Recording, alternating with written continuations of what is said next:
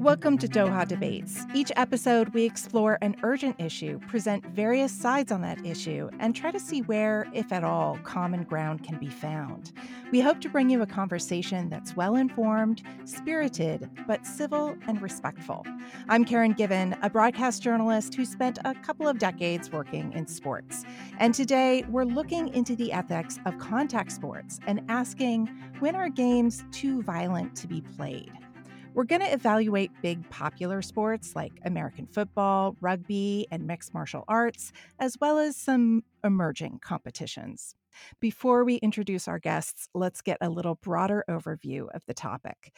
Since the time of ancient gladiators, violence has been a spectacle that has attracted large crowds. Even today, in boxing and mixed martial arts, a win sometimes hinges on knocking your opponent out cold or putting them in such physical pain that they bow out in submission.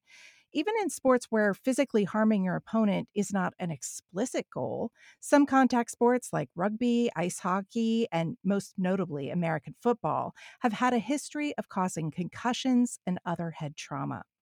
It wasn't until relatively recently the extent of this trauma was widely known or studied. That is until our first guest got involved. Dr. Bennet Omalu has been a pioneer in understanding something called chronic traumatic encephalopathy, or CTE. His work, along with others, has led to new concussion protocols and has opened up the conversation about how to better protect athletes, both professional and amateur.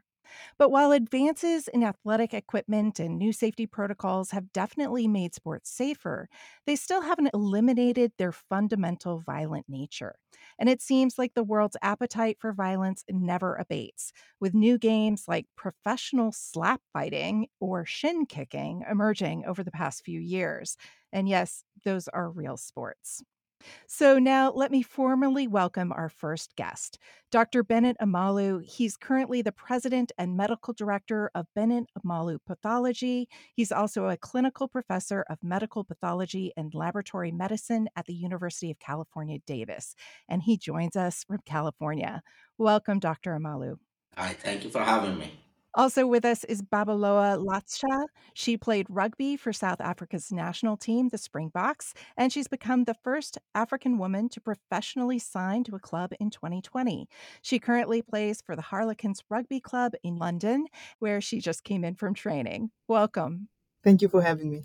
And before we get into the discussion, I should also mention that we have two global listeners who will be joining us a little later in the conversation to offer their perspective and also pose questions to our panelists.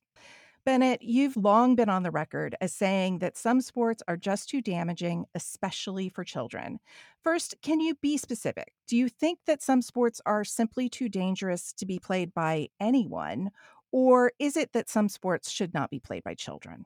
Well, um, thank you for having me. Again, I've I've always been of the position that no sport should be banned, um, no matter how dangerous.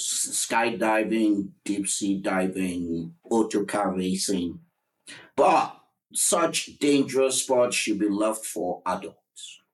Children have not reached the age of consent to make such dangerous decisions. Okay, now we are talking about the high impact, high contact sports. The big six are American football, mixed martial arts, ice hockey, rugby, wrestling, and boxing.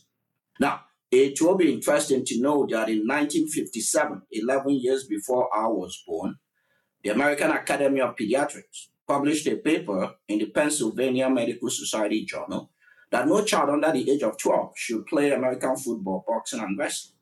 In 2011, the American Academy of Pediatrics and the Canadian Society of Pediatrics published another position paper that said parents and doctors should begin to discourage children from engaging in sports whereby blows to the head are inherent to play.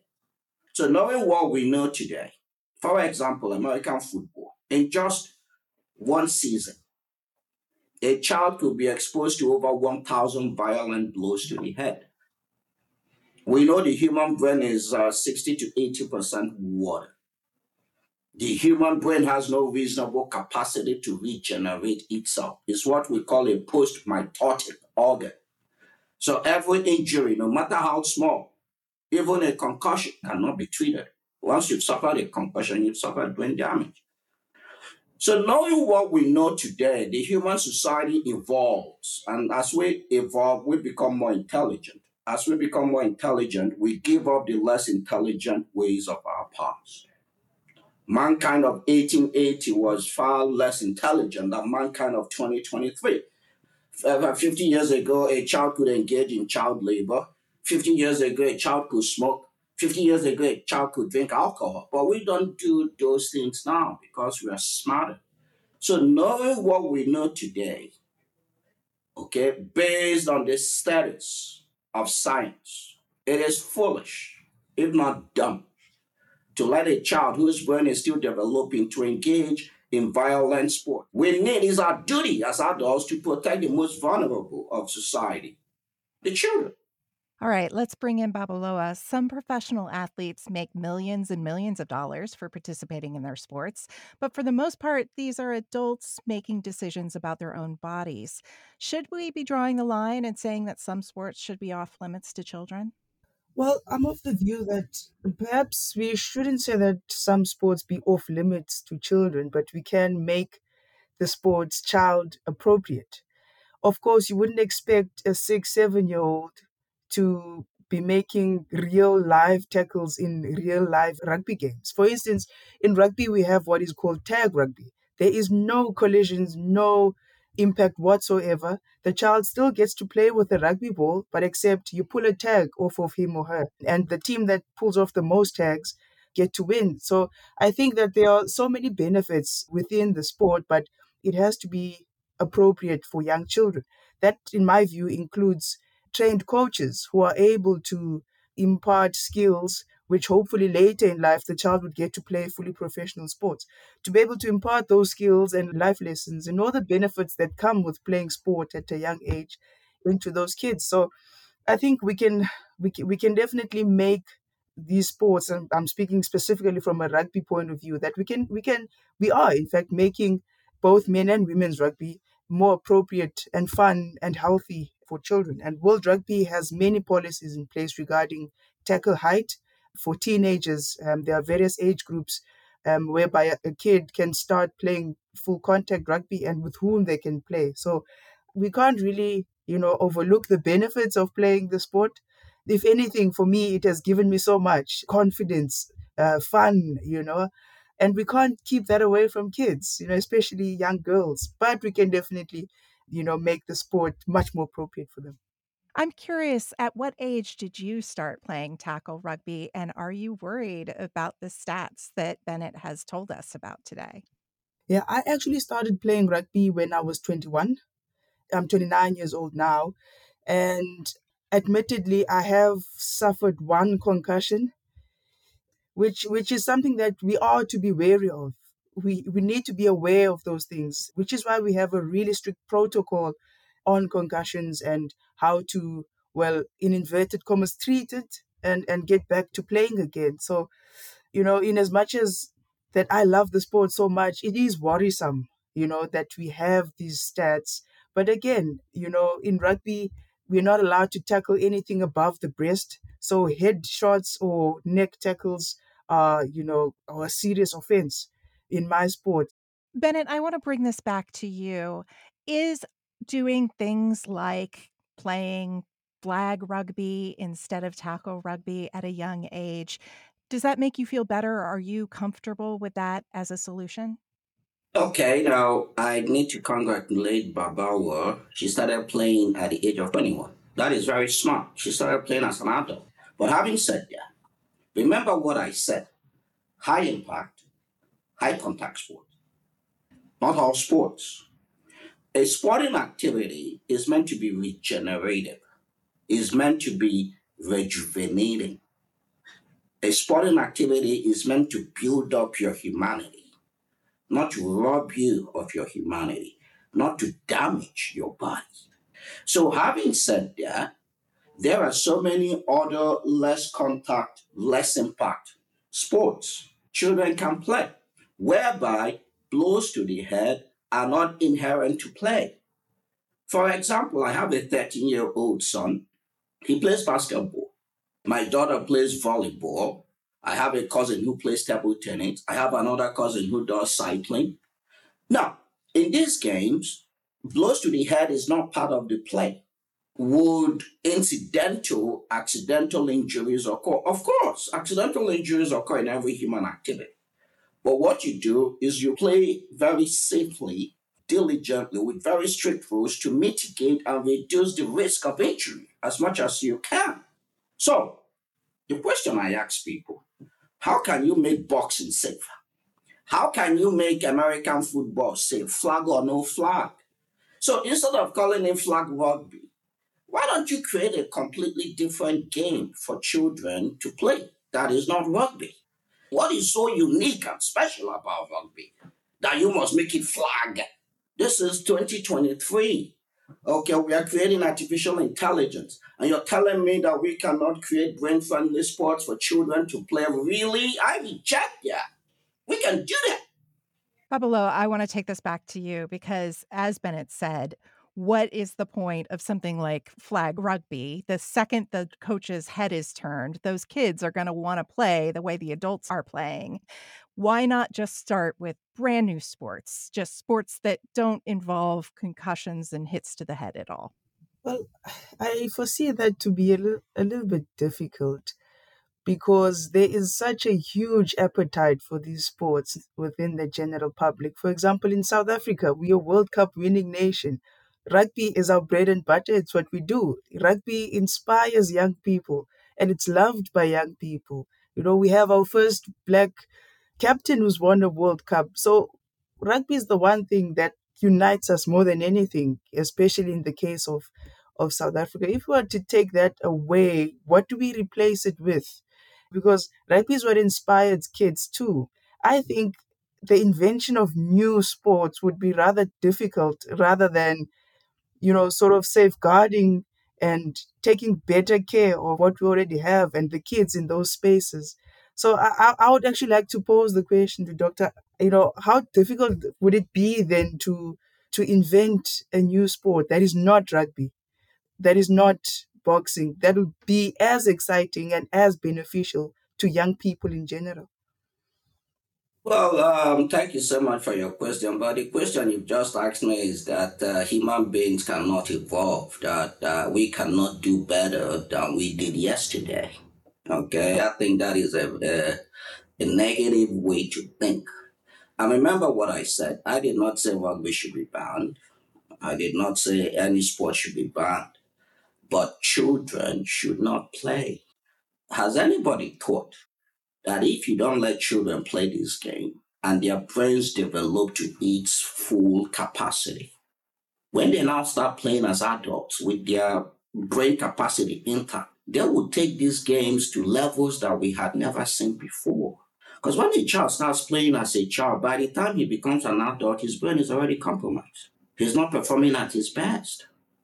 And I use football, American football as an example.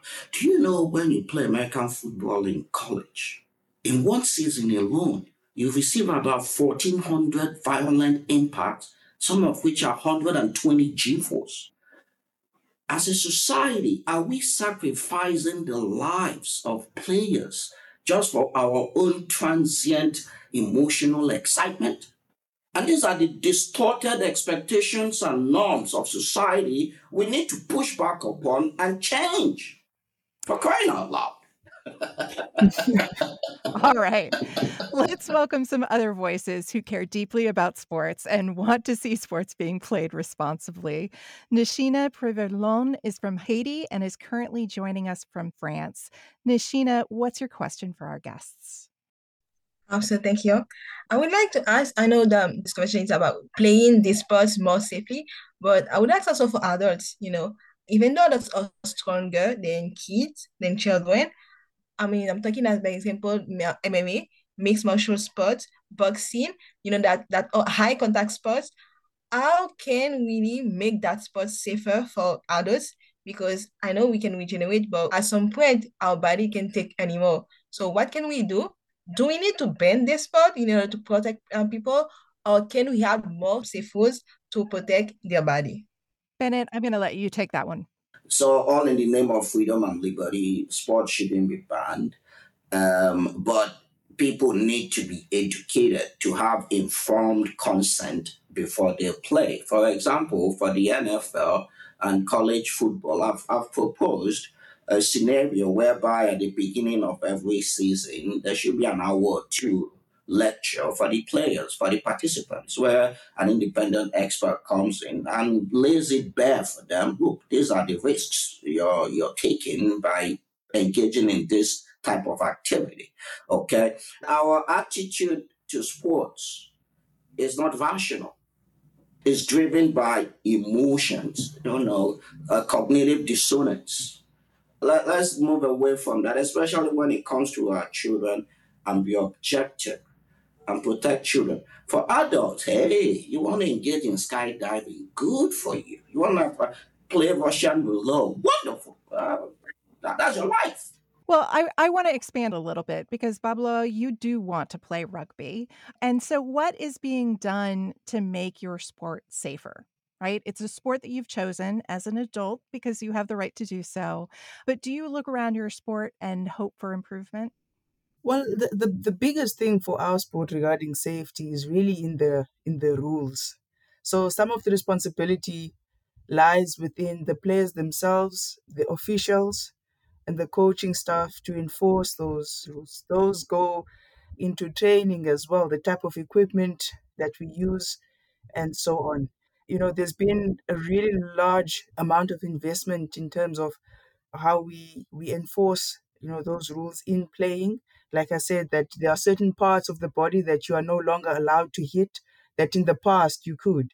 So you could in the past you could tackle someone at neck length and you know bang their head but now you can't do that. That's that's a, a career ending you know sort of um, sanction for the person who does that. So i think that where we're moving towards now in rugby is there's so much big focus on protecting the head and protecting the neck especially in so much that we now have a training regimen that includes strengthening our necks you know to to to, to help with those with those kinds of things. But I think in the near future, in the near future, I think where to where rugby is headed in terms of safety and how that is regulated on and off the pitch, in my view, it's getting better and better. Some would say that they prefer, which I'm sure Doctor would much disagree on, they much prefer the the rugby from 20 years ago. So which means we can be innovative in terms of how we look at our sport, rugby in particular, you know, and how we play it. Nishina, I want to give you a chance to respond to that. What do you think of what our panelists have said? I remembered um, that the uh, doctor said about the, the impact in American football that someone can have on in one season. So I'm worried about the long term, about the life of these players after after these injuries and how long they can play this sport in their career. Yeah. I think I can sum that up to a very simple yes or no question. Bennet, is there any number of concussions that's safe? Well, that, that has been established uh, many, many, many years ago. There is no threshold of risk exposure to um, blunt force trauma to the head. Uh, the human brain that floats almost freely inside the skull, 60 to 80% water, wasn't designed or created to sustain any type of violent force. So, what does that mean? When you suffer a concussion, people need to know this. When you suffer a concussion, you suffered brain damage. A concussion is brain damage. Okay? And it is a violent blow to the head whereby you have immediate manifestation of symptoms. Earlier this year, the Boston University came out with a study that showed that 96% was it 96 or 92 percent of the brains of retired football players they examined had CTE. Okay? But guess what my position is? Because CTE is not the only type of brain damage you suffer. There's a broad variety of brain damage. I think 100% have had evidence of microscopic injury to their brains. Just that 92% will have a CTE. So no matter what sport you play, please first do not damage your brain. That is Omalu's position. That's always been my position. All right. I want to bring in another voice who has been listening to this debate since the start. Nicholas Kamanzi is joining from Kigali, Rwanda. Nicholas, what is your question? Thanks. Um, I just liked the last statement of Doctor that, you know, as much as you play, you also need to not harm someone. So my question is somehow aligned to that in the sense that violent sports like power slap and you know rugby and all that they all have a certain degree of aggressiveness and to some people they tend to turn it into a battle and not just a game and what do you really think this uh, sports federation should be doing to avoid that and my other question is how do we teach kids uh, children and youth not to imitate hmm. Yeah. Pablo, why don't you take that first? Yeah, I, I think what can be done really is to educate. I think that's the first really important thing about, you know, the tenets of the sport, the principles of the sport and the value of it. It's not to be malicious, but it's to enjoy, you know, a good game of rugby, for example. And so I think that there needs to be you know, serious education around that, including federations, parents and all other interested people within that space. And the, the truth is, sometimes, you know, we imitate sports people that we view to be our heroes. You know, we want to play like the best, like the best rugby player in the world. But again, one needs to then differentiate between being malicious and enjoying the sport for what it brings and, and the values within it. And I'm wondering if there's also a need to educate the fans of the sport because I don't know about in rugby in South Africa, but I know in the United States and Canada, there are fans of ice hockey who cheer for fights and try to get the players to fight, even though they know that that causes brain damage. Do you see that where you're from? I have to be honest. Um, if anything, that is frowned upon in the rugby society because the rugby is, they call it a, a you know, a, a gentleman's game of, of, of some sort. Oddly enough, it's not. It's a, it's more about camaraderie, you know, about friendship, about you know mutual respect. You know, those are the core values of rugby. If anything, fights are, are things that are quite frowned upon in our communities. So perhaps in other sports, but in rugby, it, it really it really is frowned upon. So I want to ask this because I know, Bennet, you are on the record for saying that no sport should be banned. So let's not talk about bans, but let's just talk about ethically. Should a sport like slap fighting be allowed?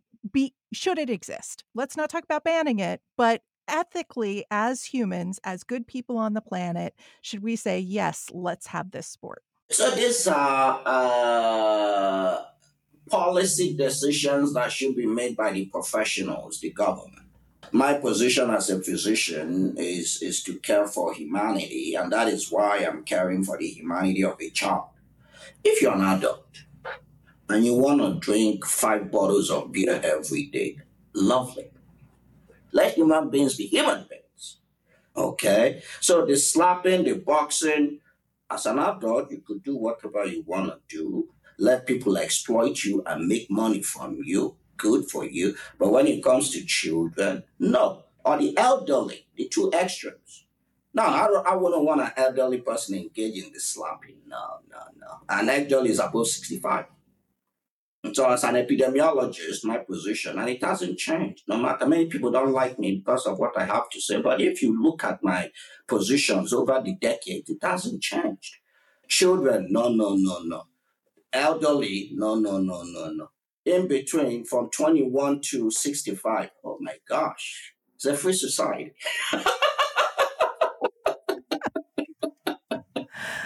Babalwa, for you, is there any sport that's just too violent that we just as humans should say, no, we choose not to do this sport? Look, I, I have to be honest with you. I'm not a big fan of the slapping competition. I'm not entirely sure what it's called it just doesn't speak to the tenets of sports. You know, I see no real value in terms of, um, you know, the camaraderie around it, the spirit of it, of enjoyment, of fun, allowing your body to move, um, you know, and as Doc said, it be regenerative um, and enjoyable. I personally wouldn't enjoy a slap competition at all. Again, it's it's entirely up to up to the person, but we also need to sort of differentiate between sports that we can make safer and sports that we can't at all. I don't know if Doug has a different idea as to how we can make a slap competition safe for children in comparison to, say, for instance, rugby, where we can do away with the contact element completely and let kids play flag or tag rugby, for example. All right, Nicholas, I want to come back to you because your question has inspired quite a debate, and I want to see where you fall in all of this. Well, I think the ball is um, leaning towards an individual and their choices, but I just think it doesn't entirely solve the problem that is here. Perhaps maybe in the future, there will be more rules that will be um, implemented.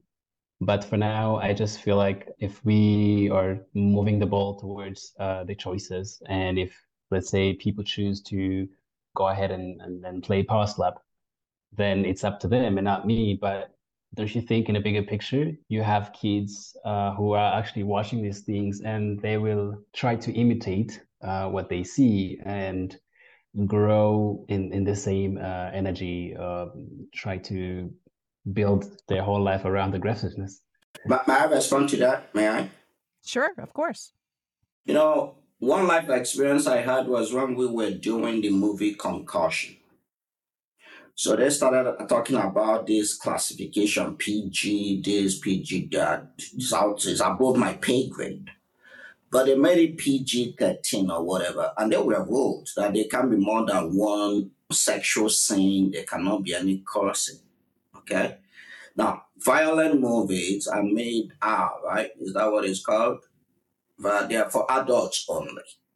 So, in response to what the participant has said, yes, we could come up with intelligent ways. Violent sports, high impact, high contact sports, the big six I've just mentioned, you make them R, meaning you're recommending to parents that children, until they reach the age of 14 or 15 or 16 or 18, cannot watch such sports and shouldn't be in the field watching such sports. It could traumatize that child and it could make that child have a cognitive distortion that being violent is the way to go. So these are societal issues that we need to collectively and honestly begin to address. Babalwa, I want to run that by you because your your sport, rugby, is on Bennet's list of the major six sports that are dangerous. Do you think it's dangerous for kids to watch you play? Well, I don't think I don't think it is. I don't think it is dangerous because of the of course the entertaining nature of it but also it's, it's if you look at rugby it isn't all that violent and malicious like slapping or mma there's so much to learn from a game of rugby but in the same breath i think that parents and caregivers also have an important role to play in what they expose or allow their children to be exposed to much like watching a movie and a certain type of sport but in the rugby setup I, I don't I don't see a problem with youngsters coming and enjoying a game of rugby and hoping and hopefully getting to meet their their heroes and so on. You know, respectfully, Baba said uh, the maliciousness, you know, rugby is a gentleman's game. I disagree. Yes, it is. It is malicious in that you're causing a human brain to undergo a sudden deceleration that will cause shaving injury of the brain. There's no doctor who will deny that let us tell ourselves the truth. The truth may be inconvenient, but please let us not deny the truth because of its inconvenience. So I think this is a great time to see if we have any common ground. So, Bennet, I'm going to challenge you first. What has Babalwa said that you agree with today? Now, she didn't play till she turned 21. I really admire her. uh, she, she's, she's confirming what I have said.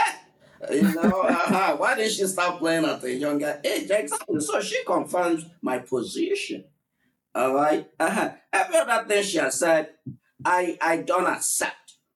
I'm not saying she's wrong because that's her opinion. I respect her opinion. I respect her opinion, and I'll be the first to fight and die for her to have her own opinion. But I, I don't accept those. You know, we shouldn't place the excitement of sports over the humanity of sports. Life is too precious for that. What makes you a human being that makes you different from a goat or sheep or dog is your intellect. It's the most precious commodity, the highest equity you have outside time in your life, your brain. Babalwa, same question for you. What has been it said that you agree with today?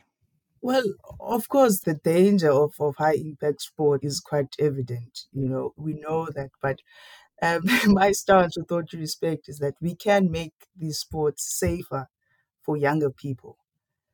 We can't, well, I wouldn't want to take that opportunity away from them to participate in them, but definitely do make it or tailor make it to be suitable for, for younger individuals. If I may add something, you know, I really respect you, Babalwa. I do. Because look at what you've said. Let's make this sport safer. You did not say, let's make them safe.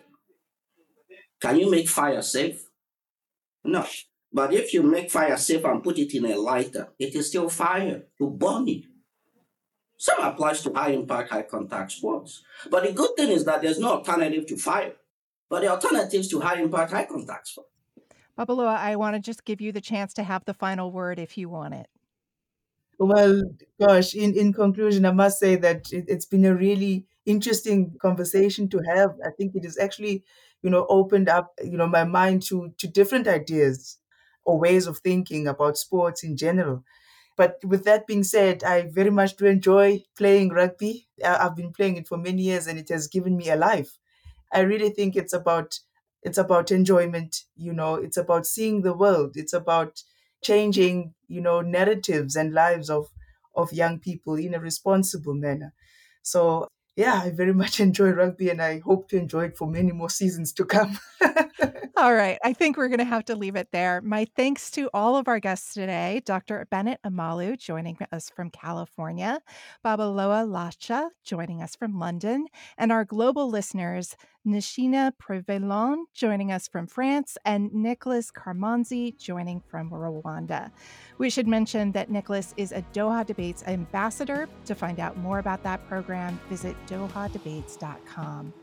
Thanks for listening to Doha Debates. I'm your host, Karen Given. Doha Debates is a production of Qatar Foundation. Our podcast is produced by FP Studios and Doha Debates. Our producers include Daniel Dazi, Rosie Julian, Claudia Tatey, and Katrine Dermody. Special thanks to James Woolley. FP Studios Managing Director is Rob Sachs. Our executive producers are Japhet Weeks, Amjad Atala, and Jigar Mehta. To learn more about Doha Debates, please head to dohadebates.com where you can find out more about our podcasts, short films, upcoming events, and more. And please, if you like our podcast, follow and share your reviews. Thanks for listening.